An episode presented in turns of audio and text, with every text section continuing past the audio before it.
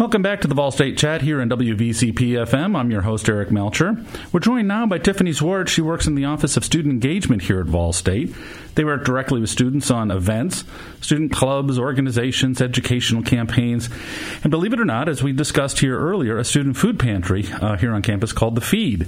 So, welcome, Tiffany. Um, let's just start with the big picture. Why is food such an important part of how we help students succeed at a community college? So, food is a basic need, and the way we want to address that is that we provide food to our students in need. When students are hungry, they struggle to pay attention in class, they struggle to focus on things outside of just being hungry. And so our hope is that we can address that need and make it easier for them to learn and, and not even stress over how they're going to get food. So yeah. that's our hope. Yeah, and I, I, don't think maybe folks understand with community college students, we get such a wide variety of students that we have all sorts of issues um, that run into their lives that you guys do your best to uh, to help with. But um, we've had students that uh, are, are, sleeping in their cars and are, are, homeless. We have students that are in uh, domestic abuse situations, and and that's not uh, uncommon at any uh, college or university, but it's especially a problem in a community college just because there tends to be people that are lower income. Correct? Yeah, absolutely Absolutely. And a lot of our students do have families, they're caregivers, and so you know they have more than one mouth to feed. Mm-hmm. and so we have tried to make it to where you know we can provide food for not just them but their families. And also we do have food that is readily available for students who come on campus and find themselves hungry yeah, and you find yourself. I mean, we've got. Uh, give me an estimate. Dozens of students each semester. Hundreds. This semester, we started a new process for how to get connected with the feed. And in the first three days, we had over 75 students reach out. Wow. And at this point, we've had over 100 already reach out um, to get food or hygiene, household products, baby products uh, for their families. So it's been widely received so yeah. far. And there's been a lot of disruption in people's uh, economics at home because of COVID and uh, and job losses. And uh, um, even though the economy's recovering now, that has a spillover effect that keeps impacting people. Um, and you guys did an amazing effort. Um, I, I, quite often describe this as being what I think is uh, I've been here 16 years, the most impressive community outreach campaign that I've seen the college have um, in that time. And that was the uh, COVID um, food package packages that you guys were giving out to not only our students but to the public for almost a year, right?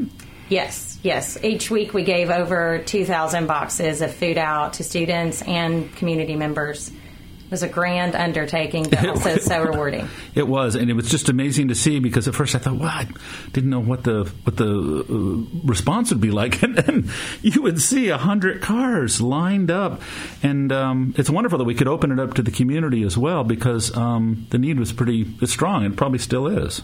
It was, and that that experience actually is what led us to purchase a refrigerator and a freezer for our food pantry because we recognize the need for healthy food options. So we don't just want to provide our students with canned, mm-hmm. what I call like bomb shelter food. Like we want to provide them with a real good food. So we do have frozen meats, frozen fruits, vegetables, and then breakfast items for them and their families. Yeah, as you say, the family's an important part of it, so there's even baby supplies available, correct? Yes, yes, we do have baby items, diapers, wipes, baby lotions. We tried baby food, it didn't take off, but if it was a need, we always ask students what they need, yeah. and we always take that into consideration. So if that is a need, we will address it. Yeah, because you're always listening basically to see what the needs are.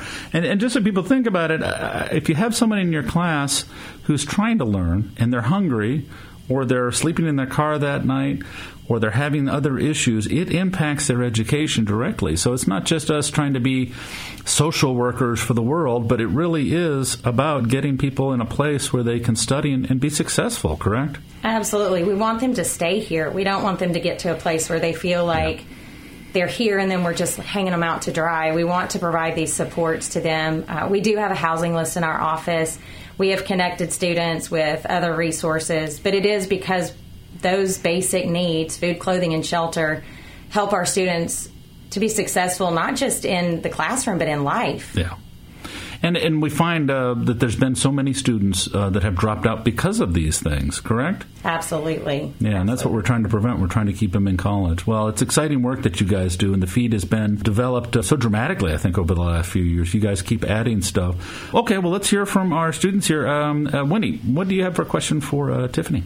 So, is there a way that students that are in a better financial situation that have all of those needs met to partner with the feed or to, uh, I guess, facilitate in a helpful way to those that don't have that thing, those things? Absolutely. We always encourage um, those who are able to donate to the foundation office and set it aside for the feed. Used to we would take donations. It's a little more difficult now because we are the way that we are providing food to students, we are providing specific items.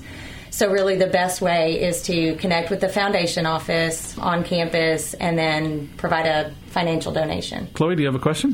Yeah, so we know that it's important for students to have healthy eating habits to perform well in school. But do you think that having healthy eating habits also goes along with having a good mental health? Absolutely. I think if we eat if we eat well, we feel better and then we're able to focus better, um, which is why we don't want to just provide processed foods to our students. We do want them to have you know good things. And the thing is is we don't want to provide something to our students that we wouldn't eat ourselves. So what we want to give to them is something that if we're feeding our family healthy then we certainly want to give that same opportunity to anyone. And um, and i think that that does help them to feel better. They feel better about the way they're feeding their family members, and so it just creates a better mental outlook. Yeah. Yeah, and it's important. I think the um, you know especially when you're teaching, you you you want people in your class who feel like they're um, energized. Um, and everyone's has a bad day from time to time and is tired or whatever. But if you have students that are just always having troubles, they tend not to perform as well, and um, that takes the whole class down. So it really is a matter of uh, propping up uh, each other so that we all do better in this educational environment and uh, support each other. And uh, uh, amazing work that uh, student engagement does and that Tiffany has done. I, have been out; they've been out there. I've got to take pictures. I remember one day you guys were out there. I was taking pictures. It was like, oh, I don't know, about five degrees out, and and, and all of our plant operations staff and our campus police, and they're using forklifts because this is a lot of food. Yeah, yeah, it was like 25 pallets of food every single week. We worked through every season, so we were out there in the rain, the snow, the heat. Yep. We got sunburns. We, I mean, but really, plant operations was they really were such great team players. They actually came out on the first the first time we did it. We asked if they would help us with the forklift, and the truck got delayed by five hours. We didn't start giving away oh, food until that, yeah. four thirty. It was the sun was going down, and they told us that they would not leave until the, the job was done. And from that point on, they helped us every single week, and it yeah. was just such a um, it was an amazing undertaking just to do that with them. Yeah, so it was amazing. It, it, was amazing to witness. It really was something. And um, so, anyway, I'm sure we'll be there for the community in the future, and certainly there for our students. And if you would like to donate to the feed, you can always get to our foundation website, which is at volstate.edu/foundation. That's volstate.edu/foundation, and there's ways for you to donate. Um, it's something that I do, and a lot of uh, the staff and faculty do here at the college on a regular basis. Our, our students appreciate it. So,